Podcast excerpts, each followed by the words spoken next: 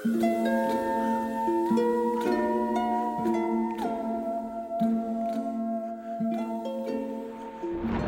friends. I hope you're having a wonderful day today. My name is Bailey Sarian, and I'd like to welcome you to my study, or just maybe my podcast, Dark History. Hi. Now, if you don't know, this is a chance to tell the story like it is and to share the history of stuff we would never think about. So, all you have to do is sit back, relax, and I'm going to tell you that hot, juicy history gas. Now, today's story is kind of fun because we all love a mystery. Do we? I don't know, but I like a mystery. And there are mysteries lurking on Earth that literally no one will ever solve, right? Now, it doesn't matter if you're in the military or a scientist or a researcher, the ocean scares like millions of people, right? A lot of people have a fear of the ocean. So much so that there's actually a word for it. It's called um thalassophobia, thalassophobia, thalassophobia, thalassophobia Thalassophobia is called thalassophobia. Nailed it. Fear of the sea. So hey, it's a valid phobia. You're allowed to be afraid of it. I mean, after all, did you know that like experts say that more than 80% of the ocean has never been explored, never seen, never touched by humans? There are even parts of the ocean that light can't penetrate. So who the hell knows what could be hiding deep down in those blue waters? Also, if you're watching this on YouTube, my lights are out back here. I just turned them on. You're welcome. So back to the story. Human bodies, ships, airplanes. Maybe there's like a whole island utopia out there. I mean, we don't know. And many believe where there's darkness, there is terror and mystery. So tonight, maybe, you know, we're all gonna go sleep with the fishes. Sometimes it feels like no one is safe if water is involved, right? I mean, it's a substance we need to live, but who knew that sometimes it's guided by a demonic presence, reaching its murky claws out of the waters to claim another soul? Ooh, this is spooky. The first mystery we're going to talk about is very creepy. It's a ghost ship Spooky sound effect. I know. Have you ever heard of a ghost ship? Well, it's the name of a ship that's been found usually under like mysterious circumstances, just slowly floating around the waters with no living people on board. Some ghost ships are just, you know, ghost stories or stories from like the Pirates of the Caribbean. You know, the Black Pearl. Honestly, no, I don't, because I've never seen the Pirates of the Caribbean, but I've been on the ride, so I kind of get it, right? Anyways, what I'm actually getting at is there's a really famous, famous ship that had some very mysterious circumstances around it. And that is the Mary Celeste. I know, I know. This is a mystery that even experts who've studied the case for years and years they can't seem to figure it out. And boy does it give you the heebie jeebies so this story it starts with a, a man named captain benjamin briggs now by 1872 captain briggs had been a captain for like a, a, a long time okay he was tired the sea life is very rough and he's ready to just turn in the, his captain's hat and just work as a businessman like all his other friends. You know, he got married, he was a father, he's turning into a family man. He's just ready to settle down and start this new chapter of his life. But when he saw this really beautiful ship named the Mary Celeste, it was up for sale. Oh man, he just, he was like, it's speaking to me. I cannot resist. I need to get this ship. I mean, it was beautiful. It was like the 1800s version of a freaking yacht. Mary Celeste was originally built in 1861, but had just had a $10,000 renovation, which today is like spending over $300,000 on a renovation. So it was nice. It was real nice. It was a massive 100 foot long ship made of solid cedar wood and weighed like 282 tons.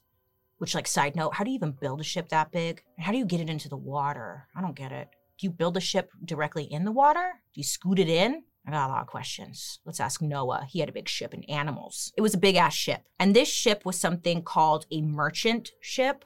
And this is a ship that would take anything you needed to buy, sell, or trade locally or internationally. So getting this was a good business opportunity for the seasoned seaman Captain Briggs. You know, it's like good money. He was hired by a wine merchant to bring 1,700 barrels of alcohol to Genoa, Italy on the Mary Celeste. I guess the wine merchant needed extra barrels of alcohol to make his wine stronger, which good for him.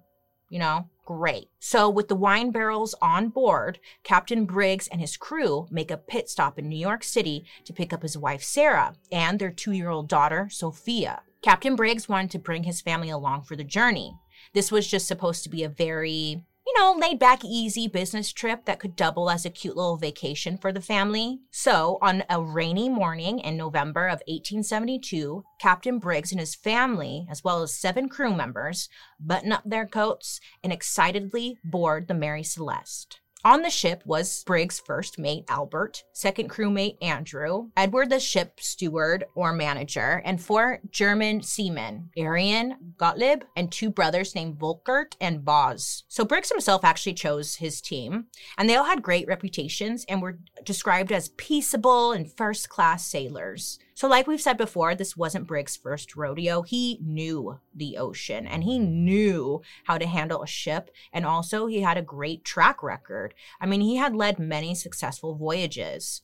And unlike many other captains at the time, he wasn't a drunk. I mean, that was rare. That's not like me being shady. That was rare. In fact, Briggs was something called a uh, teetotaler. And this was like an old timey way of saying that he was straight edge. You know, like they don't drink, they don't do drugs or anything. I was going to make like a straight edge joke, but honestly, good for them. They're doing the Lord's work out there, keeping their bodies pure. Let them have that. What I'm getting at is that Briggs wasn't dipping into any of the booze that he was taking to Italy, but someone would.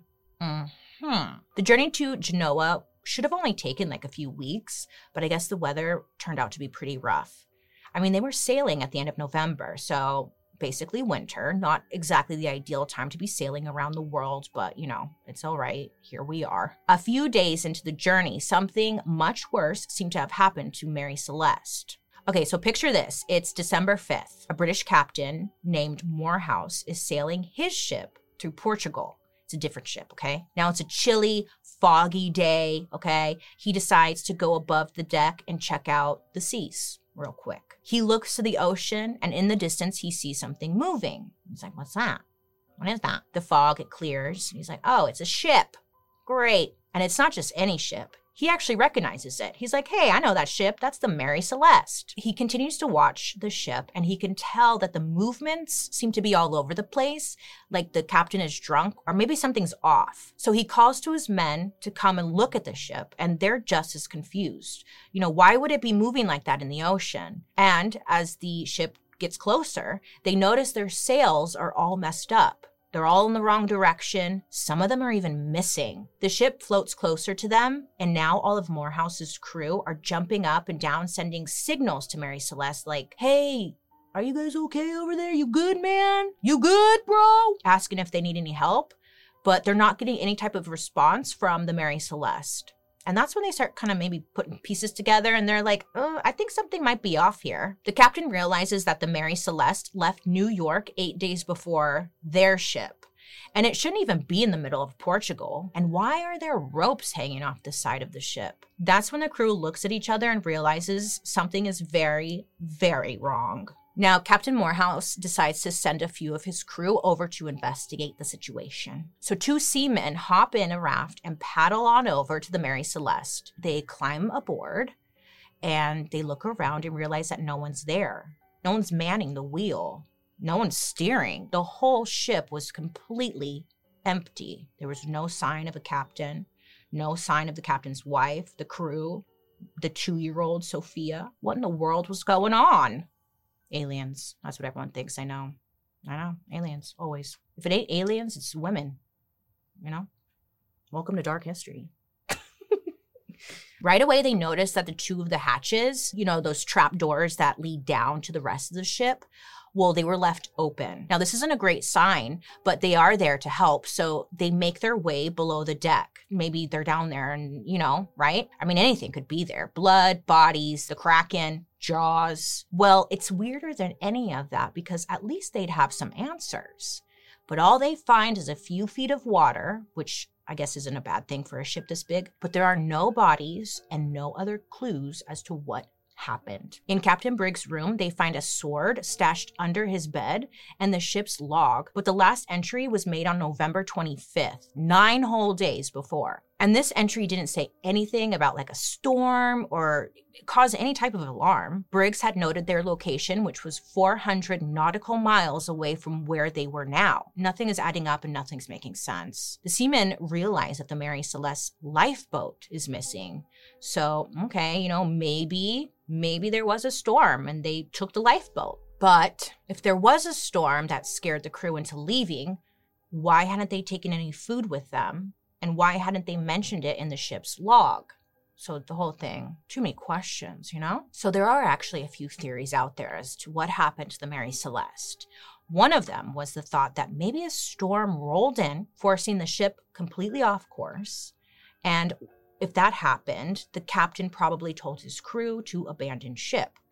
This doesn't make a whole lot of sense because, again, there was nothing physically wrong with the Mary Celeste, which most likely would have happened during a crazy storm. There's another theory out there that some people think some sort of giant sea monster must have jumped out of the ocean and swallowed everyone whole, which sounds fun but you know there were a lot of myths about like the sea monsters back then and with no evidence about where the mary celeste passengers went people were like yeah it's got to be sea monsters then. Many can't get on board with that one because the ship would have been destroyed in some kind of way if a big sea monster jumped up and like ate everyone on the ship. But i'm not saying it's not possible right? There's another interesting theory which are pirates I know. I know what you're thinking. Like, really, pirates? Come on. But it's actually not a stupid theory because back then, pirates were a, a, very much real threat, especially if they came across a merchant ship. The pirates, they could shoot at you, jump on board, rob you, kill the captain, take over. Uh.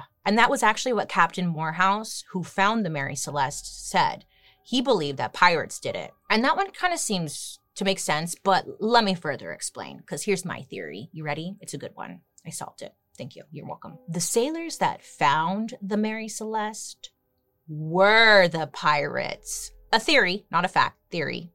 Plot twist, right? Bet you did not see that one coming, but hear me out. First of all, there was no signs of violence, right? Pirates, pretty violent. Can't be pirates. They would have like left some they would have stole everything and everything was still on the ship. Second, the Mary Celeste was found in great condition, no leaks, no major issues. And again, the captain was great about filling out the ship's log, updating it all the time like he was supposed to. And then suddenly it just stopped. The food was left on board along with everyone's personal stuff like jewelry. And here's the even crazier part. The day before the Mary Celeste set sail, Captain Briggs had dinner with the other captain, Captain Morehouse. Coincidence? I think not. Now, I'm not going to say Captain Morehouse and his sailors murdered everyone on the Mary Celeste, but hey, anything's possible if you just believe, you know? But to me, it sounds like Morehouse and his crew boarded the Mary Celeste, maybe forced everyone into like the lifeboat, told them to go suck a dick and fuck off and like go into the ocean. And they took the ship to cash in on like the sweet reward if they turned in that ghost ship. Because when Captain Morehouse found the ship, that's exactly what he and his crew did. They brought the Mary Celeste to a port city nearby, and while there, the British authorities questioned Captain Morehouse and were like, Oh, you just found this super valuable ship out in the ocean?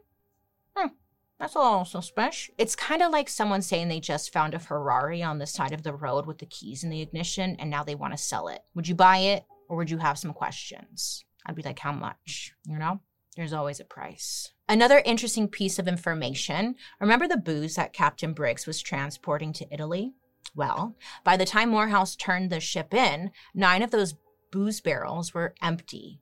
And like I mentioned earlier, Captain Briggs, he was straight edge. And since he was in charge, it was very likely his crew wasn't drinking either. So that leaves his wife and two year old, which I'm to just go ahead and say they probably weren't drinking either but I don't know. So, plenty of reasons for the British authorities to be mm, a little suspicious, right? But they end up giving Morehouse and his crew a modest little consolation prize for hauling the ship to shore. It was a very valuable ship, and the booze, especially, was still worth like a pretty penny on board was about $30,000 worth of alcohol barrels.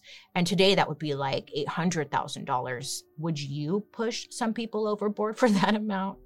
I'm laughing because I think some of us would. And maybe that's exactly what happened. You just never know. All we know for sure is that the ocean seems like the perfect place to, I don't know, get rid of 10 people and their bodies. I'm not suggesting anything like for you to do, but back then maybe. Listen, the ocean is a very big, large place. It's a body of water, right? So it makes sense like some people would go missing over the years. But what if I told you whole civilizations have disappeared into the ocean? Like sucked in, gone. And one of the most famous of these lost civilizations, Atlantis.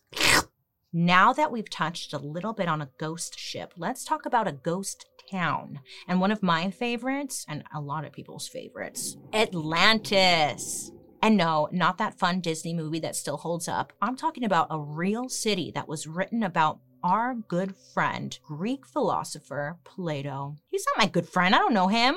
I'm just kidding.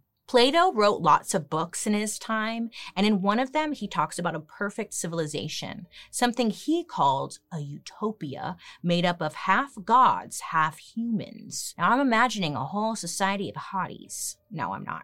Anyway, the utopia he was writing about was called Atlantis. Atlantis was a huge island in the Mediterranean, almost a million square miles, which is like six Californias, okay? It was huge. Like you would have to try really hard to miss that thing. The Atlantis Empire was actually made up of a bunch of smaller islands with little canals and moats between. Think of Venice which irony is also a sinking city. Anyways, the Atlantis Islands were lush, green, and beautiful, full of exotic animals. And the thing that really sets Atlantis apart was how advanced it was. I mean, for starters, they had running water, which is huge, not really a thing back then. But not just that, they had hot and cold running water groundbreaking, groundbreaking. Now, this place, Atlantis, even had a racetrack for horses that circled the entire island.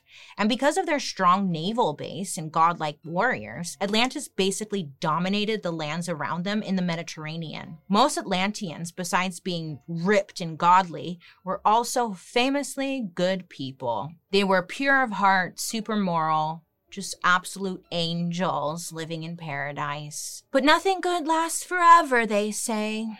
The Atlanteans got comfortable, they even got greedy, and these good people became morally bankrupt. The legend goes that Zeus, oh, are you Zeus? No, Zeus didn't have a Triton, did he? Oh, you're Poseidon. Okay, I thought you were Ariel's dad. The legend goes that Zeus, who was basically the big daddy Greek god, he sees this and he's like, No, you guys, you're having too much fun. You're not being good people. You had to let all this go to your head. Now you have to pay the price. So Zeus curses the land. He brings in huge earthquakes, raging firestorms, complete and utter destruction. Could you imagine? Minding your own business and fireballs start flowing at your face and like the heavens are falling from up above buildings are collapsing and just crushing crowds of people. And the whole time the ground is splitting below their feet. The ocean around them starts rising higher and higher just swallowing people along with it. And you only have a few minutes before seeing nothing but water all around you ocean swallowed Atlantis right up, never to be seen again. And that's why they call it the lost city of Atlantis. Whole civilization, poof, gone. Never heard from again. I know what you're thinking, Bailey, Bailey, Bailey, this sounds so fake. Zeus? An angry ocean swallowing up people? Mm, there's no way that's real. Well, shut up, okay? But let me tell you something.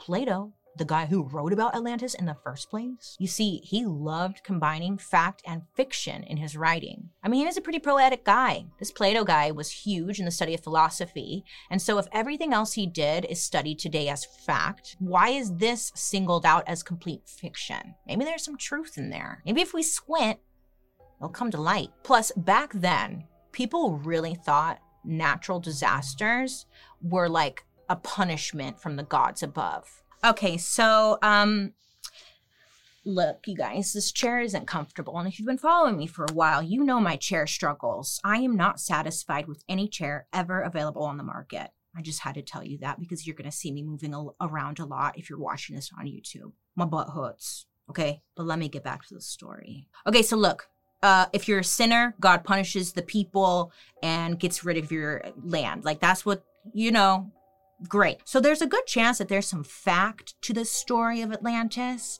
or at least like some version of it, right? I mean, there are people so sure that Atlantis is out there that they've dedicated their whole lives to finding it. Explorers have looked in the oceans of Scandinavia, Spain, Greece, the Canary Islands, wherever the hell that is, just searching for these lost islands. Here's the kicker it may have already been found. Atlantis? It might have been.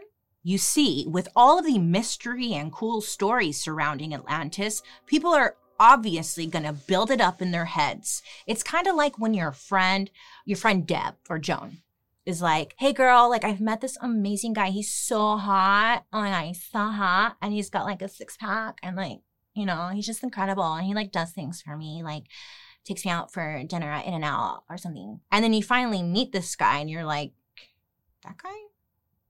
That one? Like, Joan, are you all right, girl? You need some glasses? are we looking at the same person? Oh my God. You know? It's because we have on the love goggles, right? And they, they, yeah. Anyways, it's possible that this has happened with Atlantis. I mean, over time, it's been so overhyped to the point that people are out there looking for like this whole utopia, this whatever they've created in their minds. But the thing is, like, there have been lots of sunken cities found that could have been Atlantis. I mean, they were in the right area of the world.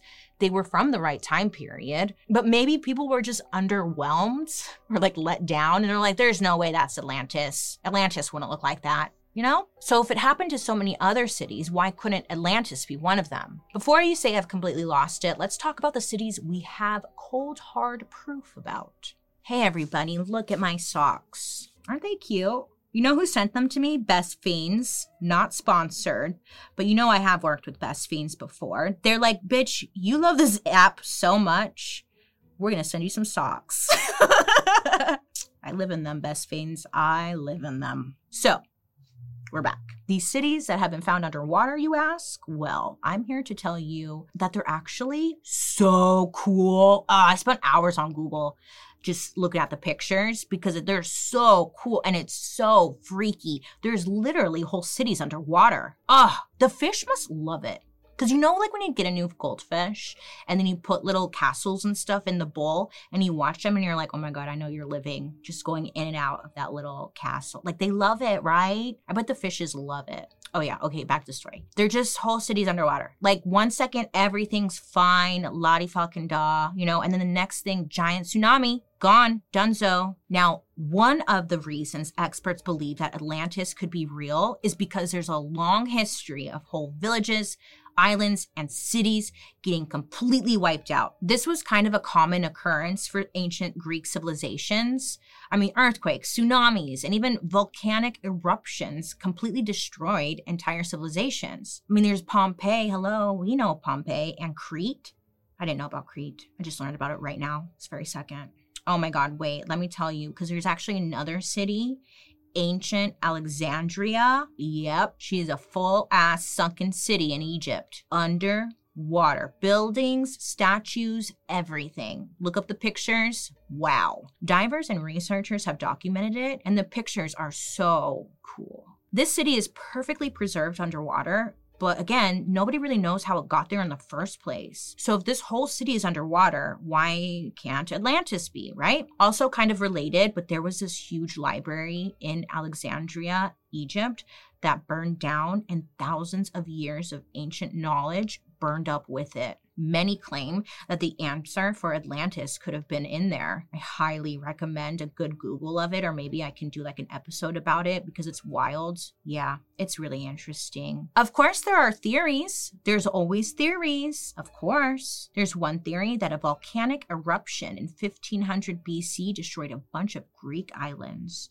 and Atlantis could have been one of them. Another theory that people believe is that in 2010, people think that they found Atlantis' ruins near the coast of Spain. So this got people thinking, well, maybe we're just looking in the wrong place, or maybe we already found it, or maybe we're just being impatient because on top of that, we're still discovering new things, new islands, today. Like in 2021, a new island was just discovered off the coast of Greenland. And now all the maps have to be updated. Maybe we just need to like wait it out or something. I don't know. Okay, look, we can't talk about mysterious oceanic disappearances, or as I'm calling them, damp disappearances without talking about the Bermuda Triangle. Mm. Now, you've probably heard about this one before, right? Everybody has heard of the Bermuda Triangle. And if you haven't, then I don't know what you've been doing.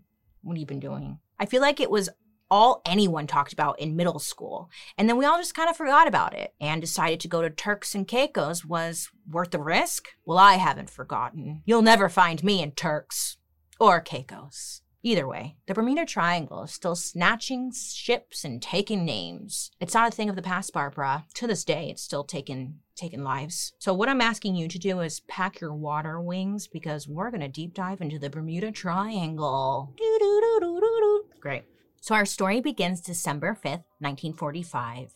As part of a U.S. Navy training exercise, 14 men in five different planes take off from a naval air station in Florida for a routine training mission. Now, this training mission was called Flight Number 19. That's what this mission is called. So it was a very routine thing that they were doing, and it was nothing new, right? Okay, great. The planes that they were flying were called torpedo bombers because they could go they could go so fast, I guess up to 300 miles per hour fast. These planes did not look around. They were considered the workhorses of World War II because they were so reliable and the military could always count on the bombers and their pilots to get the job done. It was said that on the day of the training mission, the weather was like super sunny and unseasonably warm. What we do know is that around 3 o'clock p.m., Everything was going according to plan. People were out fishing on their ships and they see the planes like in the sky heading heading safely east around that time, but then everything changes. Around 3:40 p.m., a distress call comes in from one of the lead pilots on this mission. Now, this was strange because this pilot had thousands of flight hours under his belt and had flown through World War II. I mean, this guy knew what he was doing. Anyways, so this lieutenant calls in saying both of his compasses are out and that he was lost. He's freaking out because without his compasses, he had no idea how to get back to Fort Lauderdale and he had no idea where he was in the first place. So he's asking for help from the naval base. They're going back and forth, just in emergency mode. And then all of a sudden, silence. Ooh. One plane after another goes dark, and then all five planes in the training exercise just poof, vanished. Everybody back on the base was listening for updates, and they're just scratching their heads like, what the hell is going on? What's happening? Nobody could explain how 14 very experienced airmen in five legit planes, like some of the best airplanes ever, could just vanish into thin air. No trace. Where'd they go?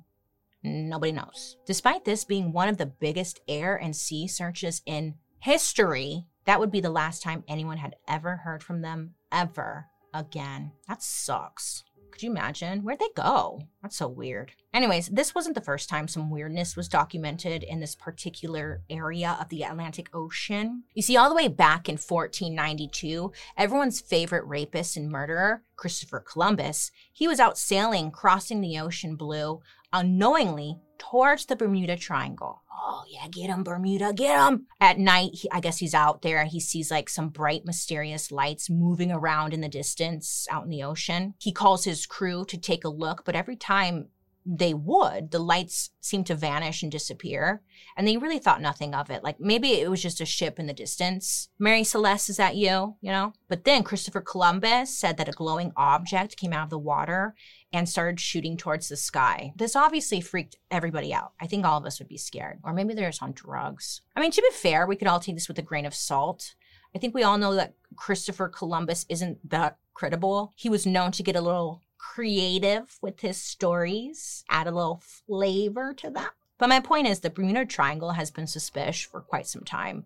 And Christopher Columbus's little journal entry marks the first time somebody had written down that there was something fishy going on beneath the waters in this little area. It wasn't just some like normal part of the ocean. And then we go to March of 1918, okay? The USS Cyclops is a ship that was used by the United States Navy and it's like this big old ship and made it all the way through World War One. They named it Cyclops because it was a freaking beast. And this isn't a ship that just goes missing. It's huge. It's got sharp corners. It looks like the Tin Man. It's indestructible. You couldn't even put a dent in this bad boy. This ship honestly looks aggressive. If you see a picture of it, it's like, woo, I'll fuck you up, man. Like that's how this ship looks. So, in order to operate this beast, the ship had a huge crew made up of 306 people. It was used for all sorts of things, but on this particular voyage, the Cyclops was carrying 11,000 tons of mag man. It was like carrying manganese, manganese. It was carrying man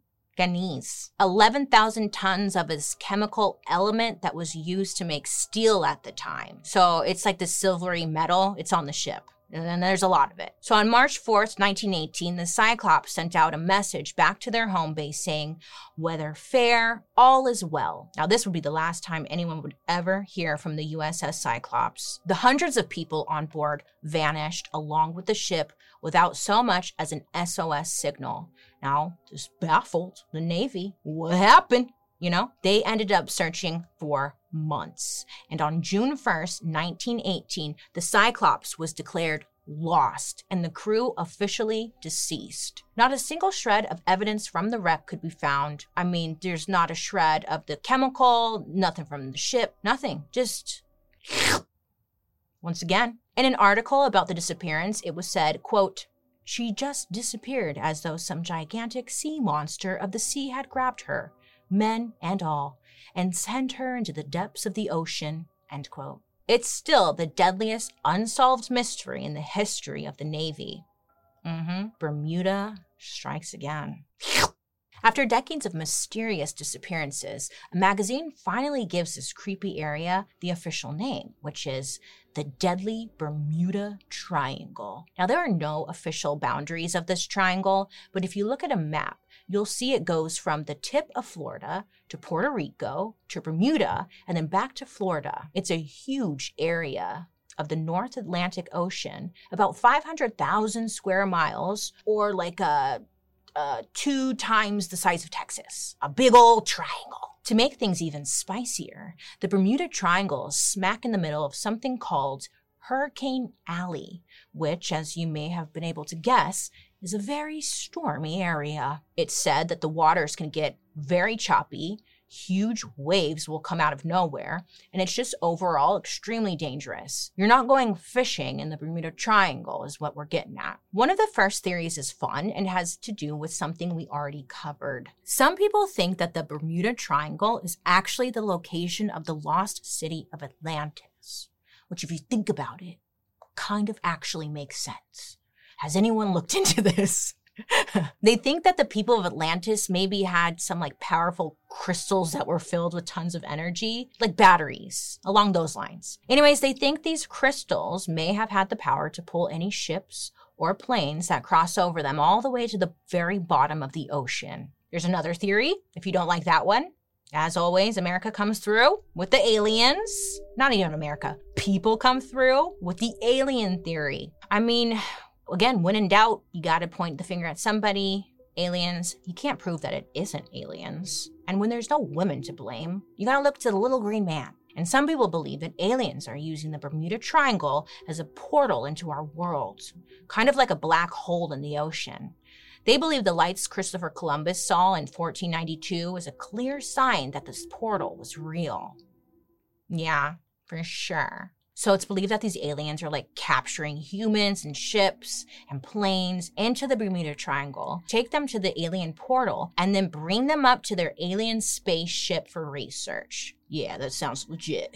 I mean, it explains how a bunch of ships, planes, and people go missing without a trace. Aliens. You know? Sure, I don't like that theory. I think that one's a little boring. The next theory, and probably the most scientific, compasses. Comp asses. Oh, yeah, comp. We're going to talk compasses. Compasses were the only thing people had to navigate the ocean at the time. Now, get this compasses, if you don't know, work based on the magnetic pole of the Earth. And whatever freaky power is beneath the surface of the Bermuda Triangle is messing with it. It's throwing people way off their course. Some people think the high iron content that's left over from a volcano in the area is what throws this magnetic field off. No matter what the real issue is, people to this day can't rely on their compasses or other tools for navigation in Bermuda. All of the machines start malfunctioning. Where am I? My compass is no longer working. To further expand on that, there's a but there's actually videos you can see on YouTube where people go to the Bermuda Triangle with an old school compass and you'll see the compass spinning around and around and around. Like there's something going on like a magnet. And not only that, the waters in the area were known to have rogue waves, which are essentially massive waves, waves that come out of nowhere and could reach up to 100 feet high and just wipe ships out. So the theory is that these waves were powerful enough to destroy all evidence of a ship or airplane. But like, there's nothing to prove that this was the case for the USS Cyclops or the guys on Mission Flight 19. Plus, if it was a powerful wave, there would be like, you know, debris. It would end up somewhere. Anyways, look, all of these are theories and nothing is proven. Nobody knows exactly what is going on there. But what we do know is that the Bermuda Triangle continues to drag victims to their watery grave to this very day. Oh, yeah. More than 50 ships and 20 airplanes have mysteriously disappeared, leading to hundreds of people just vanishing. Except for Christopher Columbus, though. He made it through for some reason. Come on, Bermie. We were rooting for you. We were all rooting for you. You could have gobbled him right up. To this day, an average of four planes and 20 ships are said to vanish in the zone every year, leaving no trace behind. Not a boot, not a body, not a piece of wood, not even a button. Nothing. Poof. Gone.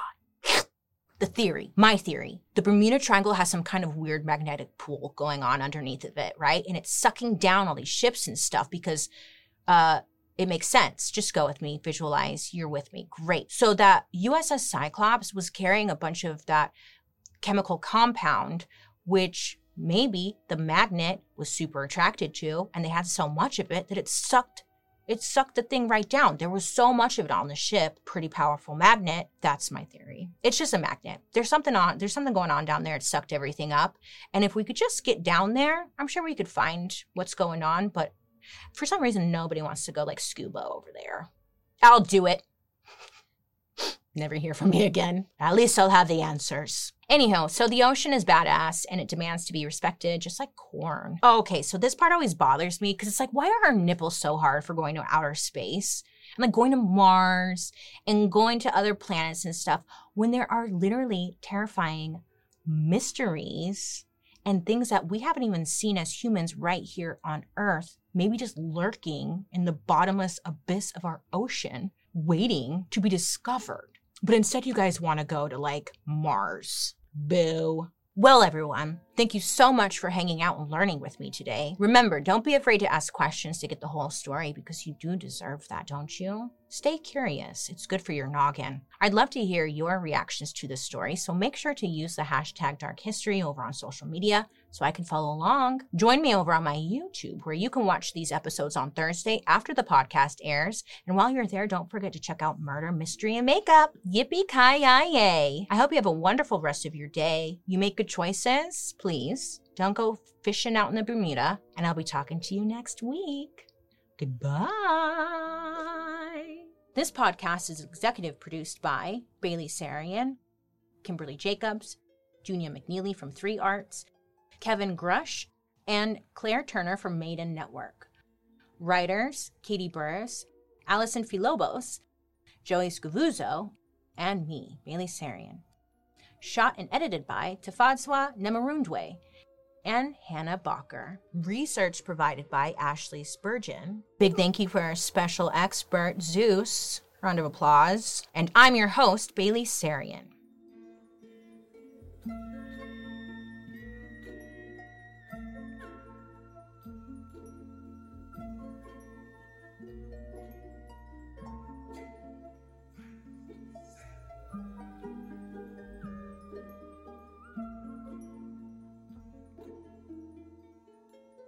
upside down, jumping through the ceiling, inside out.